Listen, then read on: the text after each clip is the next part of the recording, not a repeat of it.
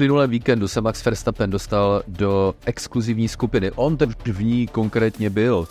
A to jsou samozřejmě ta největší jména,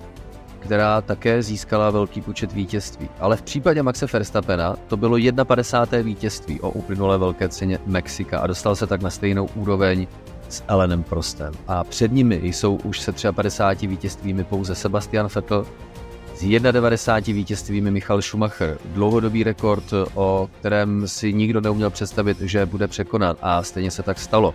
protože na 103 vítězstvích zatím je Lewis Hamilton. Za Maxem Verstappenem eh, s počtem o 10 vítězství méně jsou například Ayrton Senna, pořád aktivní Fernando Alonso, ale také Nigel Menzel a desítku pilotů s největším vítězstvím nebo s největším počtem vítězství v historii Formule 1 zavírají osmým místem Nigel Menzel, devátým místem Jackie Stewart a desátým místem Jim Clark. Nejenom tohle přinesla velká cena Mexika vozů Formule 1.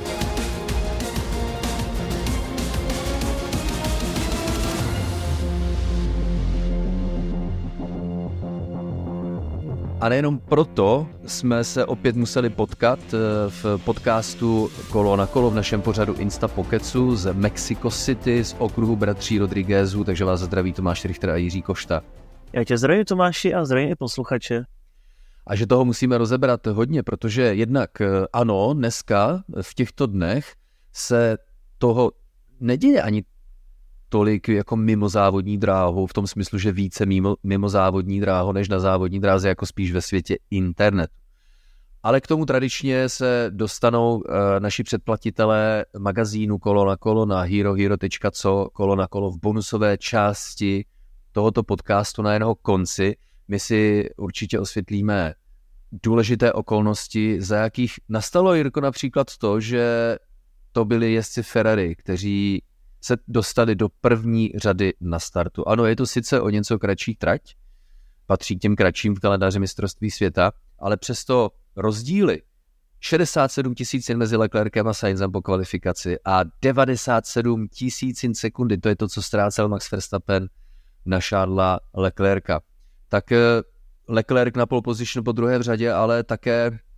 konec konců jsme si o tom povídali ve studiu před eh, velkou cenou Mexika ve studiu Sport 2, jak už skoro nikdo nečeká, že když se Ferrari postaví do první řady, že bude první i v cíli velké ceny, že jo? Je to tak a bohužel prostě se opět potvrdilo to, že Ferrari ztrácí s přibývajícími koly dech, protože na začátku to nebylo úplně špatné, přestože vlastně Max Verstappen se dostal do první, na první pozici, ale Ferrari prostě začalo postupně ztrácet a přesně čím delší je ten stint a čím více dostávají pneumatiky zabrat, tím piloti ztrácejí rychlost a Lewis Hamilton právě se dokázal postupně dostat před oba dva, takže je vidět, že Ferrari prostě potřebuje v tomto aspektu něco najít, ale na druhou stranu, co se týče nějaké strategie, přemýšlení o tom, jak by se to mohlo v závodě vyvíjet a jak si vlastně počítali s tím, že opět ten propad pneumatik bude, tak ne, nepředvedli vůbec špatný závod, bych řekl, protože přece jenom Charles tedy nakonec skončil třetí, což je dobré, protože Ferrari letos těch pódí tolik nemá, no a Carlos Sainz skončil hnedka za ním, takže co se týče toho bodování do šampionátu mezi týmy a ten souboj o druhou pozici, tak je to vlastně pro Ferrari poměrně slušný výsledek, ale pochopitelně, když máte první řadu, tak jenom třetí místo trošku zamrzí. Přesně tak, ale pojďme se vrátit k destinaci, ve které se velká cena Mexika jela. Pouze připomenu, že je to nadmorská výška více než 2200 metrů, což je bezprecedentní ve skupině velkých cen kalendáře. Eh, výše, další výše posazené velké ceny jsou Red Bull Ring a São Paulo někde na úrovni 600-700 metrů pouze. Tak to ostatní to už jsou takové dvě stovky metrů a někdy samozřejmě na úrovni moře. A ono to hraje obrovský, uh, obrovskou roli v tom, jak se dají auta vůbec nastavit a jak s nimi piloti musí jezdit. Hrozně se mi líbilo, když jsme, pokud jste měli možnost společně s námi sledovat přenos, jak obrovská, nejenom e, velká křídla byla nasazena ze strany jednotlivých týmů, e, protože týmy mají různé velikosti, e, malou, střední a velkou verzi zadního křídla a tohle byla ta největší a navíc ještě nastavena na maximální přítlak. A stejně se dosahuje rychlostí jako na Monze. No je to dáno tím, že v této nadmorské výšce je nejenom výrazně méně kyslíku, což pak trápí motory, ale hlavně vzduch má téměř nebo kolem o čtvrtinu menší hustotu vzduchu. To znamená, ten aerodynamický odpor není takový a tím pádem není vlastně k dispozici dostatek vzduchu, aby generoval přítlaky, které týmy potřebují a hlavně pak jsou omezené i potenciály chlazení. Kromě toho, že motor nemá dostatek kyslíku, tak sám o sobě je eh, víc přetěžován a sama, samotná pohoná jednotka má tendenci se přehřívat, tak i eh, chladící konfigurace auta je poddimenzovaná. Takže tohle všechno jsou zajímavé aspekty, plus ještě jedna uh, taková hezká perlička, že tím, jak je vzduch řídší, tak je v něm i méně molekul a tím pádem sluneční paprsky se snadněji, zjednodušeně řečeno, dostávají na povrch závodní dráhy. A to znamená, že dochází k velkým rozdílům vývoje teploty vzduchu a vývoje teploty dráhy. Například během kvalifikace došlo ke změně teploty vzduchu pouze o 2 stupně Celsia, ale teplota trati se změnila o 8 stupňů Celsia. A to je ve Formuli 1 hodně moc. A Jiří, já malinko přesunu se na druhou, téměř na druhou stranu startovního roštu, protože kdo v průběhu víkendu sliboval velké překvapení, tak byl Alex Albon na Williamsu, který v prvním tréninku zajel skvěle druhý nejlepší čas, ale jeho tempo opadlo do druhého tréninku, tedy do odpoledne. A úplně stejné schéma eh, následovalo v sobotu, kdy Alex Albon zajel fantasticky, že to vypadalo tak, že by se dokázal postavit třeba i do druhé řady na startu. Ale v eh, kvalifikaci odpadl. Protože tyhle změny teploty mají v tomhle řídkém vzduchu daleko větší dopad na vyváženost auta, na to, jak funguje přední náprava, zadní náprava a to okénko, ve kterém auto solidně funguje, tak je velice úzoučké. A když to auto z něj vypadne, tak je o hodně pomalejší. Konkrétně eh, tak eh, pocítili někteří závodníci, kteří třeba mezi jednou částí kvalifikace a druhou částí kvalifikace byli až o sekundu pomalejší. Z ničeho nic, oni sami říkali, ty my to nechápeme. No ale trošku chápu, jenom to takhle navenek neříkají. Takže takhle fascinující aspekty zdobí Velká cena Mexika. To je jeden z mála důvodů, proč Ferrari vyhrálo kvalifikaci. Takže je zřejmé, že Eh, se to asi možná nebude opakovat příliš často, ale stejně tahle ta unikátnost Mexico City tak, tak je výjimečná, byť nevím tady, Jirko, co říkáš na konfiguraci okruhu. Eh, jeden z pilotů se nechal slyšet, že máme-li nějak navýšit rozumně šance k předjíždění s výjimkou nájezdu do první zatáčky, tak musíme třeba opravit sekci stadionu, protože tam je to jedna velká klikatice. Je to tak a tam prostě je jenom jedna ideální stopa a za celé ty roky se tam nedalo pořádně předjíždět. Možná kdybychom tam měli závody Formule 2 a Formule 3, tak bychom nějaké předjížděcí manévry viděli, ale není to úplně možné. Viděli jsme, že třeba ale takový Lance Stroll se o to pokusil právě u stadionu, ale trefil ho tam Valtteri Bottas a roztočil ho. Poté vlastně Lance Stroll musel odstoupit ze závodu a Bottas dostal penalizaci pěti vteřin. Ale je to prostě úzké pro ty velké potvory, které máme teď ve Formuli 1, tak prostě ten okruh není dostačující. A ve finále je to něco, o čem se mluví tak nějak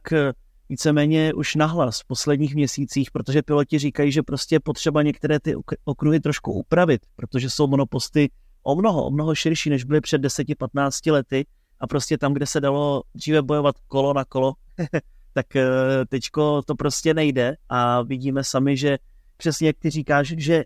jen díky tomu, že je tam DRS a ta rovinka je jedna z nejdelších v kalendáři, tak se někomu podaří jakž tak předjet, ale ani to kolikrát nepomohlo, protože třeba takový Esteban Ocon jel za Nikem Hülkenbergem poměrně hodně kol a viděli jsme, že konečně, když už ho předjel, tak mu okamžitě odjel. Takže určitě by to chtělo udělat nějaké úpravy a i když to vlastně každým rokem je jeden z těch závodů, na který se hodně lidí těší a hlavně samozřejmě téměř vyprodáno, tak eh, ta atraktivita okruhu a závodu není až tak vysoká. Také se vždycky těším na Mexiko, protože má tu jedinečnou uh, halloweenskou nebo spíš dušičkovskou atmosféru v tomhletom směru a uh, kvalifikace bývají velmi napínavé a těsné, ale pak přijde závod a je to takový anticlimax trošku. Anticlimax o to větší, že jsme se těšili na start v konfiguraci Ferrari Ferrari Red Bull Maxe Verstappena, protože i když je vzduch řídký, tak stejně dochází k efektům takzvaného slipstreamu, kdy formule eh, vepředu rozráží vzduch a formule vzadu z toho dokáže těžit. Také běžně se daří pilotům třeba ze třetího místa dostat se na první pozici, což je něco, co předvedl právě Max Verstappen v roce 2021, kdy přespurtoval oba dva vozy týmu eh, Mercedes. A tak jsme se těšili, eh, že třeba k tomu nějak rozumně přistoupí jezdci Ferrari a udělají třeba nějakou blokádu, ale nakonec eh, z toho vzešlo úplně něco jiného, protože z pátého místa startující Sergio Perez, to je, kde on se kvalifikoval a byl to on právě, on, kdo měl jakous takous rozumnou šanci dostat se na první místo. Existuje jedna krásná fotka z tribuny, kde jsou vedle sebe uh, Perez, Leclerc a Verstappen, ale tak těsně za sebou, že máš pocit, že opravdu jsou slepená, ta, slepeny ty formule uh, skrze kola. A tahle fotka ukazuje Sergio Perez opravdu oždibíček na prvním místě, ale v obrovské rychlosti samozřejmě. No a nájezd do první zatáčky, Riko, tak to je to, kde nastal ten fenomenální průser, nebojím se použít to slovo, protože Eh, došlo k incidentu k takovému, že na levé straně Sergio Perez se rozhodl jít eh, za tou šancí ještě dál, aby se dostal na první místo. Začal zatáčet, ale drkl si o Ferrari Charlesa Leclerca, což jej katapultovalo do vzduchu a auto bylo následně poškozeno tak, že Sergio Perez k smutku mnoha fanoušků a samozřejmě těch nejmenších tak odstoupil z velmi očekávaného závodu už na konci prvního kola. Taková malá sportovní katastrofa. A my můžeme vlastně říci, že odstoupil z vedení v závodě, protože sice to bylo jenom pár centimetrů, ale skutečně v ten moment byl první, ale e, vlastně se stal podobný incident tomu, co jsme mohli vidět v Kataru, kdy takhle se vyřadil ze závodu Lewis Hamilton, který to prostě zavřel až moc, ale já jsem se ještě díval právě na sezonu 2021, kdy to takhle udělal i Max Verstappen právě na tehdy Valtteri Bottase, který byl uprostřed Luisa Hamiltona, který byl úplně napravo. A tehdy to vyšlo, protože vlastně zabrzdil Bottas o něco dříve, než eh, brzdil tehdy zvnějšku Max a Perez vlastně mohl napodobit přesně tuto situaci, jenže Leclerc eh, také hodně pozdě brzdil a samozřejmě chápu, protože Leclerc se díval spíše na Maxe Verstappena, který byl po pravé straně, tak chtěl právě na brzdy překonat Maxe a dostat se do vedení závodu, ale nepočítal nikdo s tím, že se tam takhle pokusí právě zautočit eh, Sergio Pérez a vznikl z toho takový, řekl bych, normální závodní incident, eh, ze kterého není nikdo převážně vinný, ale je jasné, že Čeko po tom, co startoval pátý a byl vlastně po startu z pátého místa na chvíli, na pár, na pár mikrosetin první, tak uh, chtěl jít do vedení v závodě a prostě zariskoval, bylo to všechno nebo nic a bohužel to tedy nevyšlo. No, já si myslím, že je to závodní incident, za který nikdo konkrétně může, a to je Sergio Perez, protože ta super naivita nebo super ambicioznost, chcete-li, tak byla přemrštěná. Sergio Perez pak eh, novinářům vysvětloval, hele, já jsem do toho musel jít kvůli fanouškům, protože si myslím, že to bylo lepší, než kdybych eh, přistoupil k tomu souboji opatrněji. A to je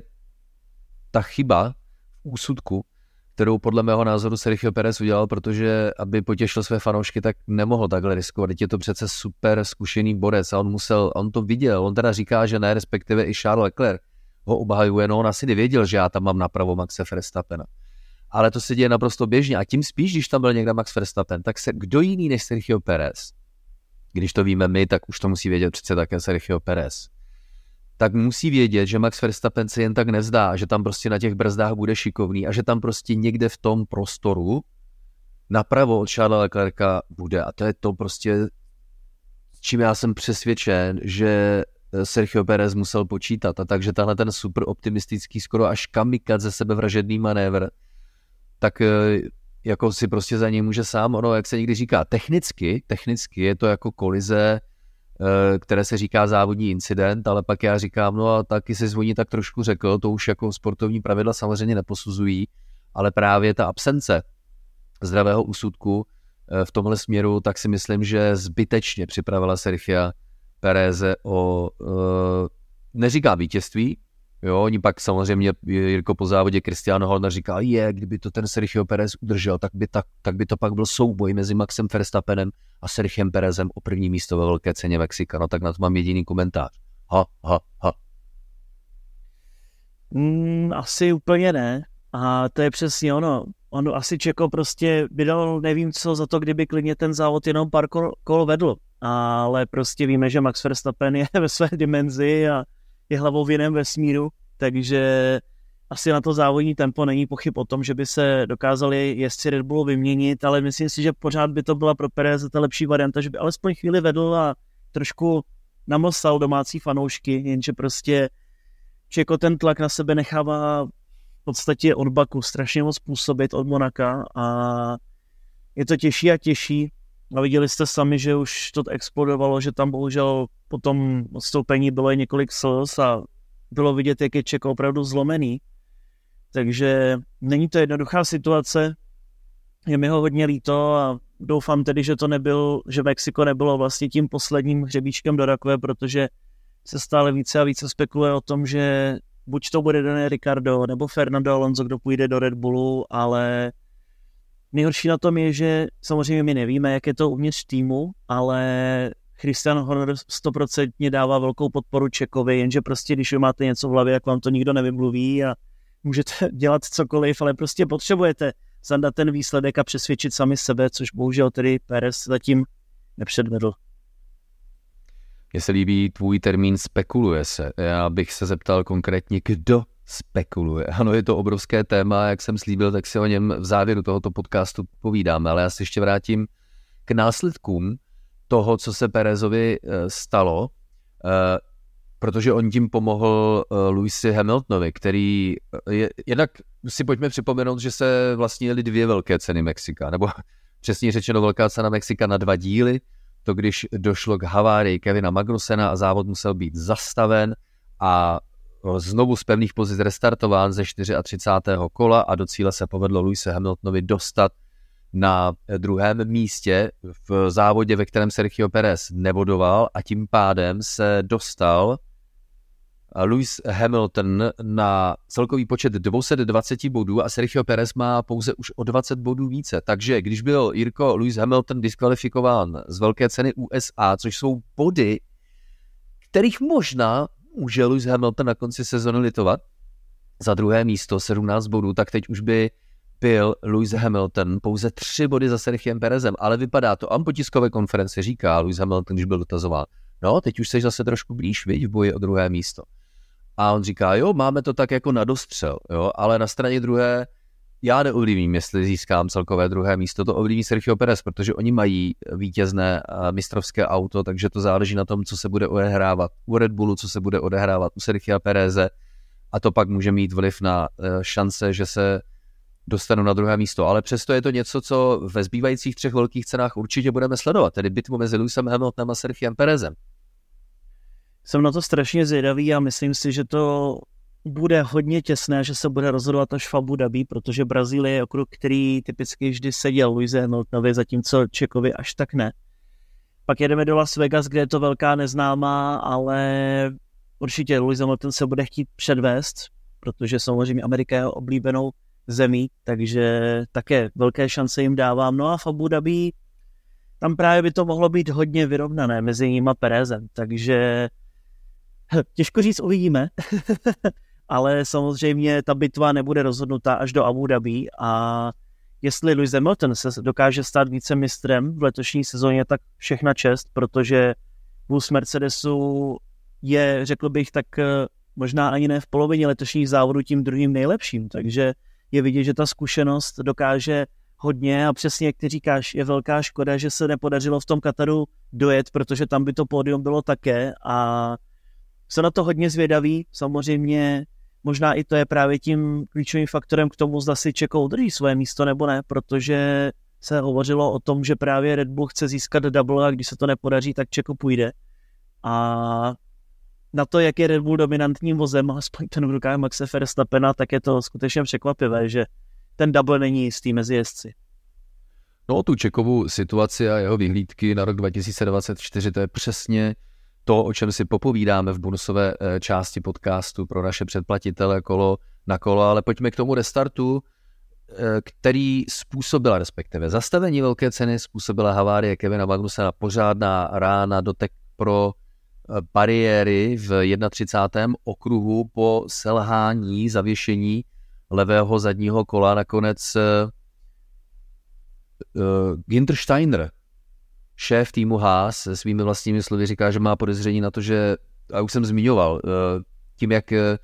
vzduch nepomáhá moc přibržďovat auto svým aerodynamickým odporem, tak o to větší práci na okruhu Mexico City mají brzdy, které jsou tradičně namáhány v Mexiku a také někdy přemáhány. No a s ohledem na nastavení auta, tak eh, asi s ohledem na právě tenhle ten tepelný efekt, eh, tak nevydrželo jedno z ramen zavěšení levého zadního kola a ve velké rychlosti se Kevin Magnussen poroučil ze závodní dráhy do bariéry, naštěstí je naprosto v pořádku. Ale jedna z věcí, která mě zaujala, je, že tohle je si myslím spíš otázkou nastavení a konfigurace auta. A kdo ztrácí trpělivost, tak je nejenom Fernando Alonso v týmu Aston Martin, ale také Nico Hülkenberg, který už netradičně se nechal slyšet na adresu týmu Haas a už mi začíná trošku mluvit z duše, upřímně, jo, protože jsem sám překvapen, že se o tom tolik nehovoří, protože samozřejmě Ginter Steiner je hvězda, tak nějak jako podvědomě nemáme moc eh, odvahu říct něco na ošklivého na jeho adresu, protože nás okamžitě pošle do hajzlu, že byť na dálku jenom, ale já jsem zklamaný tím, jak Haas funguje po těch letech a Nicole Hülkenberg říká, není možné, abychom vyvíjeli auto schématem, cestou a procesy, které děláme, protože zkrátka to nic nepřináší. A velký upgrade, který Haas nasadil v USA, tak také nepřinesl vůbec nic. A e, pokud se bavíme o nějakých vyhlídkách a změnách v jiných týmech, tak jestli někdo by měl vletět do nějaké změny, tak je to e, stoprocentně tým Haas, Jirko. No já úplně nevím, co si o Hasu myslet, protože na jednu stranu oni operují s mnohem menším rozpočtem než všichni ostatní a vždycky to tak bylo. Na druhou stranu už těch zkušeností nemají úplně málo, ale pořád prostě je to ten nejmenší tým a nejle, nejlevnější, takže je logické, že by měl být asi poslední. Na druhou stranu víme, že třeba takový Alpin také se hodně pohybuje a fluktuje v tom pořadí, takže já bych je úplně nezavrhoval. Alfa Romeo, Lomeno Sauber také hodně cestují výsledky a je fakt, že Nico Hülkenberg letos jezdí velmi dobře a skutečně, kdyby ten vůz byl o kapku lepší, tak těch bodů je daleko více a možná by byl Haas nakonec právě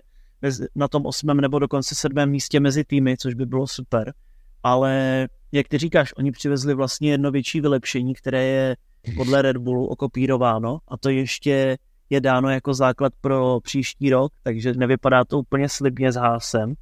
A jestli chtí pomýšlet na nějaké pravidelné body, tak skutečně se budou muset zamyslet a celkově tak nějak změnit tu strategii, protože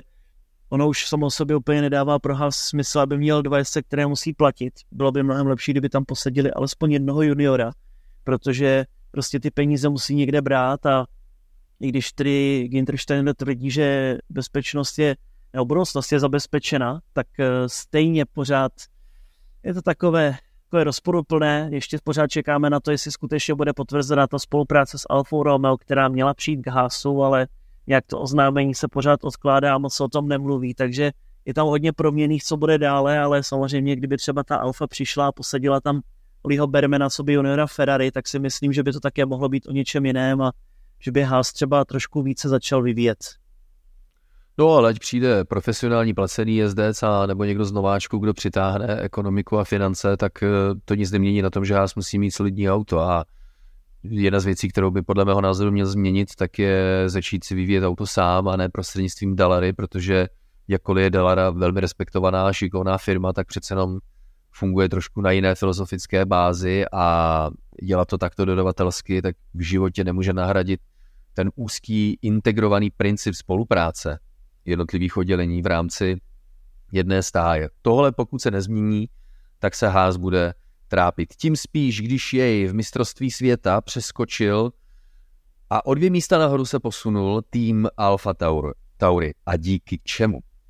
Díky komu? No já si myslím, že díky heroickému výkonu Daniela Ricciarda, ale nejenom v kvalifikaci, což už samo o sobě bylo překvapivé, protože tým, eh, který, má, který do té doby byl poslední v poháru konstruktérů, s jezdcem, který do té doby nemá žádný mistrovský bod, tak v kvalifikaci porazil Sergio Pereze v mistrovském autě. To už byla story sobotní sama o sobě. je to paráda určitě musíme Danyho pochválit, protože to byl opravdu dobrý víkend a on se vlastně vrátil těsně po tom svém zranění minulý víkend v Austinu měl nějaké problémy a měl tam poškozený vůz, takže to, byl ta, to byla ta příčina, proč byl až tak vzadu. Ale tentokrát to všechno zapadlo. V kvalifikaci o dvě desetiny za pole position Charlesa Leclerca a přesně v úvodu závodu tam krásně držel Louisa Hamiltona, takže Dani je zpět, doufejme, ono mu Mexiko vždy vyhovovalo, vždy tu měl dobré výsledky, ale mám pocit, že se skutečně srovnal a jak říkal na začátku sezóny Christian Horner, že vlastně měl nějaké špatné návyky z McLarenu Daniel a že to museli tak nějak vyčistit, zbavit ho toho spamu, který měl v sobě, tak to vypadá, že to skutečně zabralo a je tedy na dobré cestě s týmem Alfa Tauri, který přivezl několik vylepšení právě už do Singapuru a je vidět, že fungují, takže by to mohly být další body a mohlo by to být zabezpeče, zabezpečeno ale zároveň také by klidně mohli ještě přeskočit Williams, který není úplně daleko. Když to půjde takhle, tak možná by najednou mohlo být Alfa Tauri z posledního místa na sedmém. Si dokonce myslím, že špatné návyky si nepřinesl Daniel Ricciardo z McLarenu, jako spíš z Renaultu a v McLarenu si je prohloubil, ale přesně jak říkáš, bylo příjemné sledovat nejenom Daniela Ricciarda a jeho řeč těla, ale hlavně jeho řeč jízdy, protože tak, jak on si věřil na brzdách a při soubojích, tak to byl ten eh, Daniel Ricciardo, ten starý Daniel Ricciardo, kterého známe. V cíli závodu to nakonec bylo velmi solidní sedmé místo a to George Russell přiznal, že kdyby závod trval ještě o jedno kolo déle, tak by jej Daniel Ricciardo předjel, protože když jsem zmínil, že Velká cena Mexika se jela na dvě poloviny, na dva díly, tak do té druhé poloviny sáhl Lewis Hamilton pro restart závodu ale také například George Russell, jeho týmový kolega, ke statečné volbě pneumatik, protože nasadili žlutou a opotřebovanou sadu pneumatik, protože tu novou už neměli. A byl to závod na nějakých 37 kol, to znamená solidní porce. A Hamilton tomuto přineslo dvě pozice, když předjel nejprve Sainze, pak Leclerca, dostal se na druhé místo a bylo mu řečeno, stejně jako Raslovi, že ti jezdci, kteří uh, jedou na červených pneum, pardon, na tvrdých pneumatikách, takže budou mít uh, solidní výdrž a to je také to, co bylo řečeno jezdcům Ferrari, Leclercovi a Sainzovi. Ti do závodu té druhé poloviny vystartovali na bílé nejtvrdší sadě a jim bylo řečeno, ano, neboj, teď je Hamilton rychlejší. Dostal nás, jasně, ale za chvilku ty žluté pneumatiky začnou odpadávat. Ha, a viděl jsem dneska dopoledne na internetu jeden hezký vtípek, nebo takový to mímíčko zase, tak, eh, že Ferrari na to, až žlutá sada pneumatik na Hamiltonově Mercedesu začne odcházet, tak čeká doteď.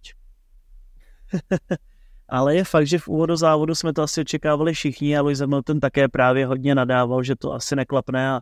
že buď se propadne, nebo bude muset do boxu znovu těch kol bylo poměrně ještě hodně. V podstatě polovina závodu zbývala. Takže by Mercedes zariskoval, ale vyšlo to úplně skvěle. Právě Lewis Hamilton tedy s tím potvrdil to druhé místo v cíli. Ale jak říkáš, George Russell, ten musel bojovat zuby nechty a bohužel tedy v tom přímém přenosu jsme to nemohli vidět, ale musel hodně držet v tom posledním kole Daniela Ricarda a přesně mít k dispozici ještě to DRS jednou, tak by Ricardo byl před ním ale vyplatilo se to také třeba Landovi Norrisovi, který právě po tom restartu propadl až na 15. místo a nakonec v cíli tedy získal dalších 9 pozic k dobru, takže Lando předvedl naprosto skvělý stint a tomu se ta strategie a McLarenu hodně vyplatila. Dokonce tam přesprintoval Oscara Piastrio, který byl vlastně po tom restartu daleko před ním pozičně. Takže určitě nakonec dobrá strategie, i když to bylo hodně nevyspytatelné. Ale jsem rád, že si vzpomenul Raslův výkon, eh, na který vzpomínají, respektive budou vzpomínat asi u McLarenu hodně dlouho. Přirovnali ho třeba k jízdě Fernanda Alonza ve Valencii roku 2012. Byla to fenomenální rychlost, kterou na žluté sadě ve druhé polovině velké ceny Mexika eh, předvedl Lando Norris, takže škoda eh, té nepovedené kvalifikace. Já jenom takhle na dokreslení, co se vlastně Norrisovi stalo, že startoval až z hlouby pole, v první části kvalifikace měl tři pokusy. A jak je jednoduché se dostat do problému. V prvním pokusu došlo k potížím na palivovém systému auta, tím pádem byl Lando Norris povolán a nezal žádný čas. Když uh, sáhl ke druhému pokusu, tak udělal drobnou chybu opustil mírně trať, respektive ztratil čas a to bylo kolo, které nestačilo na postup z první části kvalifikace. No ale ta se jede na delší počet minut, takže k dispozici byl ještě třetí pokus, ale bác, tam přišly žluté vlajky. Takže takovouhle smůlu měl Lando Norris v kvalifikaci. A o to je to větší škoda, protože jestli tohle Norris dokázal ve druhé polovině Velké ceny Mexika, tak kdo ví, jestli bychom ho neviděli zase bojovat o stupně vítězů.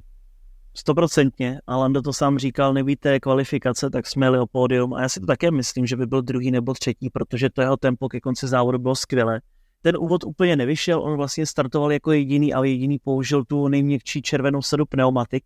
Pak už po pár kolech, kdy se mu nepodařilo se posouvat dopředu, zajel do boxu pro tu nejtvrdší. A najednou už si to začalo sedat a už to začalo být lepší a lepší. A i když prostě to je přesně ono, nebylo to vítězství, nebylo to pódium, tak si myslím, že to byl jeden z nejlepších závodů Landa Norise a oprávněně byl jezdcem dne, protože to, co předváděl pak v těch 35 kolech po tom restartu, tak to bylo opravdu fantastické a je to škoda, že to nebylo pódium. Lando a McLaren samozřejmě ještě chtějí zabojovat o nějaké ty pozice mezi jezdci a týmy, ale dobrý výsledek a právě proto si pořád myslím to, že tento víkend v Brazílii nás můžou hodně překvapit a klidně by mohli zabojovat i o tu příčku nejvyšší. No to už si nastínil, jinak eh, si myslím, že jsme si zajímavě popovídali o těch nejdůležitějších příbězích z velké ceny Mexika, že jsme ji obohatili právě tím, co jsme dokázali vypátrat, jaké byly různé příčiny čehokoliv. Například eh, už jsme naznačili překvapení opět, jak žlutá sada pneumatik vydržela, opět byla lepší závodní pneumatikou než ta bílá, podobně jako při velké ceně USA, ale Max Verstappen toho nezastaví nic. Lewis Hamilton ještě pak závěru prozradil, no já jsem přemýšlel nad tím, že když mi to tak dobře jede, takže bych to zkusil, jenomže v momentě, kdy jsem dosáhl na nějaký čas, já nevím, 1.22, tak najednou vidím, že Max Verstappen zajel 21.9 a tím pádem si to všechno kontroluje a to je ten moment, kdy jsem prostě jakékoliv naděje vzdal. Takže další jenom důkaz toho, jak Max Verstappen v té druhé polovině závodu si prostě kontroloval tempo a tím pádem si dojel pro 1.50. vítězství v řadě. No ale vyhlídky do Brazílie už o nadcházejícím víkendu, jako by těch sprint víkendů bylo málo, že v Americe, v Kataru, teď eh, a, a víš, že mi to jako nechybělo ten sprintový víkend, když jsme se dostali v Mexiku do toho konvenčního formátu víkendu, kdy zkoumáme ty tréninkové jízdy a u toho si povídáme, pak přijde konvenční kvalifikace, pak se můžeme těšit na uh, závod a teď, když máme vyhlídku čtvrtého sprintového víkendu, pardon, třetího sprintového víkendu v tom čtvrtém, tak si nejsem úplně jistý, jestli se na to nějak extra jako těším nebo ne. Hmm, já sprinty neměl rád a mít je rád nebudu, pořád se nic nezměnilo, vůbec mi to nechybí, takže přesně jak ty říkáš, v Mexiku mi to nedělalo problém, že jsme měli tréninky a kvalifikaci, protože prostě těch věcí, nebo takhle, těch věcí se relativně stane tolik a zároveň moc ne, že pak člověk ani neví, co se dělo v těch sprintech, protože jak, jaký, co vlastně se dělo ve sprintu v Austinu předcházející víkend. Vzpomene si na to někdo? Možná si někdo vzpomene na ten belgický sprint, protože tam byl, samozřejmě byl déšť a hrál svoji roli a Oscar Piastri si tam počínal velmi dobře, stejně tak i Pierre Gasly. A pak eh, možná ještě vzpomeneme v Kataru na to, že vlastně Oscar Piastri dokázal vyhrát ten sprint, ale v případě, že ten sprint je takový, jako je pak ten hlavní závod, tak to začíná trošku splývat a přesně to, že Max dominoval sprintu a dominoval vítězství v Austinu, tak pak je to takové plochy a myslím si, že v Brazílii by to zrovna mohl být ten závod, kde to bude zajímavé, protože Brazílie vždy přivezla v posledních letech hodně zajímavé závody a přesně záleží na té loka- lokaci, na jaké je pak dělaný ten sprint, protože kdyby to bylo třeba v Monaku, tak se tam také nic nestane. Ale tady v Brazílii jsem nakonec asi pro, i když samozřejmě toho zase bude hodně a těžko říct, jestli pak ten výsledek bude stát za to nebo nikoliv. No a přichází s tím element, který uh, mi byl proti srsti už od začátku, ale teď už mi vyloženě vadí. A stejně tak jako vadí jezdcům. Uh, ten element, uh, který spočívá v tom, že v pátečním tréninku si týmy vyzkouší pneumatiky, prostudují data, osahají přilnavost stratě a připraví se do páteční večerní kvalifikace, do které musí nastavit auto tak, že takové nastavení už nebudou měnit po celý zbytek víkendu, včetně sprintové kvalifikace v sobotu a samotného sprintu. Přitom je to také věc, která mě baví, když se oni jezdci baví, oni nemohou uh, do hloubky, protože by prozradili mnoho svých důvěrných informací, ale přesto mezi řádky lze číst řadu záležitostí A baví mě, jak týmy postupně ladí auto. Vem si, jak když skončí třeba páteční trénink v, konfi- v konvenčním formátu víkendu, tak přemýšlíme, ty brďo, teď to nešlo tady těm a hodně to šlo tam těm, ale teď oni vlezou do továrny a přes noc budou analyzovat. A já sympatizuji s těmi, kteří říkají, no vidíte, a mně se právě nelíbí tohle. Jakou ty týmy mají možnost, že to všechno otestují a analyzují a diagnostikují v továrně, tam testovací jezdci, simulátor, simulátoroví jezdci jezdí celou noc a pak ten tým, kterému se nedařilo v pátek, přijde v sobotu a bác a zajíždí výsledky do druhé řady, do první řady. Ale já si pořád myslím, že prostě to je to DNA Formule 1, které je tím narušeno, že se smí uh, auto nastavit vlastně pouze v pátek a pak musí týmy vydržet uh, až po zbytek víkendu. Notabene, on to řekl Max Verstappen nádherně. A vás to jako baví, když po sobotě už víte, jak dopadne velká cena? A nebaví. Mě ne a proto už bych to třeba radši otočil, ať se jede sprint v pátek třeba, nebo sprintová kvalifikace eh, v pátek odpoledne, v sobotu dopoledne sprint, v sobotu odpoledne kvalifikace na velkou cenu, jenom že to už týmy zase budou nadávat, že přece po závodění budeme mít ta auta tak rozházená, že po nás nemůžete chtít eh, jít eh, nedlouho poté do kvalifikace. Takže nemám jako vyloženě recept, ale jestli jsem jako konzerva v tomhle směru, těším se zase na ty tradiční víkendy a bude mi líto, jak si vlastně jezdci budou muset zamknout nastavení aut už od pátku a v sobotu budeme mít eh, velkou představu o tom, jak to v neděli může dopadnout. Ale nic Jurika nemění na tom, že se na velkou cenu Brazílie, na velmi populárním São Paulo těšíme. Veď. Ještě ti trošku přeruším ten hype, protože právě kvůli tomu nastavení byl vyloučený Louis Hamilton a Charles Leclerc, protože prostě se s tím nedalo hnout a Mercedes to pak přiznal, že asi trošku udělali chybu, takže ve finále kvůli nějakému sprintovému víkendu, který je jen tak zařazený náhodně do kalendáře a vlastně nemá vůbec žádnou hodnotu a je za to tak málo bodů a ty rozdíly v bodech jsou tak malé, že to vlastně nemá žádný význam pro nikoho, kromě toho si trošku užít nějakou show, tak uh, pak byly diskvalifikovány dva vozy z hlavního závodu a rozhoduje nám to tady šampionát mezi týmy. Ale na tu pozitivní notu, ano, čeká nás Grand Prix Brazílie, už jenom tři závody do konce letošní sezóny a jak říkám, já mám takový prostě pocit, že, že nevyhraje Max Verstappen. A už mám dlouho. Tak jako jsem si myslel, že v Monaku by to mohlo být Fernando Alonso a že v Singapuru by to mohl být někdo jiný, tak teď mi pořád už asi měsíc hraje hlavou, že by v Brazílii v tom hlavním závodě mohl vyhrát McLaren nebo Mercedes. Zdali to tak bude, anebo se pletu, jakože samozřejmě já se vždycky pletu a nic o Formule 1 nevím, tak se nechme překvapit, ale proč to trošku nevyhypovat a proč si neužít tedy tu jedinečnou sambu. A ty máš u sebe nějakou křišťálovou kouli, jo?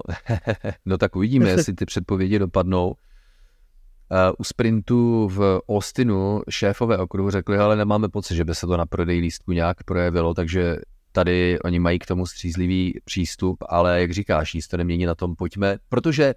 to, že se auta musí nastavit už v pátek, tak je element, který naopak může podpořit tu variabilitu výsledků a konfiguračně velmi unikátní okruh Interlagos, konec konců George Russell s Mercedesem tam přesvědčivě vyhrál právě v loňském roce, jak už si zmiňoval, tak eh, se eh, za vás za všechny také těšíme. Zdá tahle eh, předpověď vyšla, nebo vyjde, tak pochopitelně si zase popovídáme v po brazilském podcastu Kolo na kolo. A u něj se budeme těšit. A mě teďka zajímá jenom ještě, jak Sergio Perez vypadl z první zatáčky velké ceny Mexika, tak jsem si říkal, ti ho ugrilujou, Christian Horner a Helmut Marko.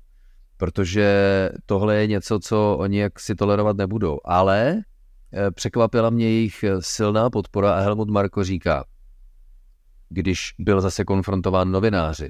kolikrát vám vám říkat, že Sergio Perez má smlouvu do roku 2024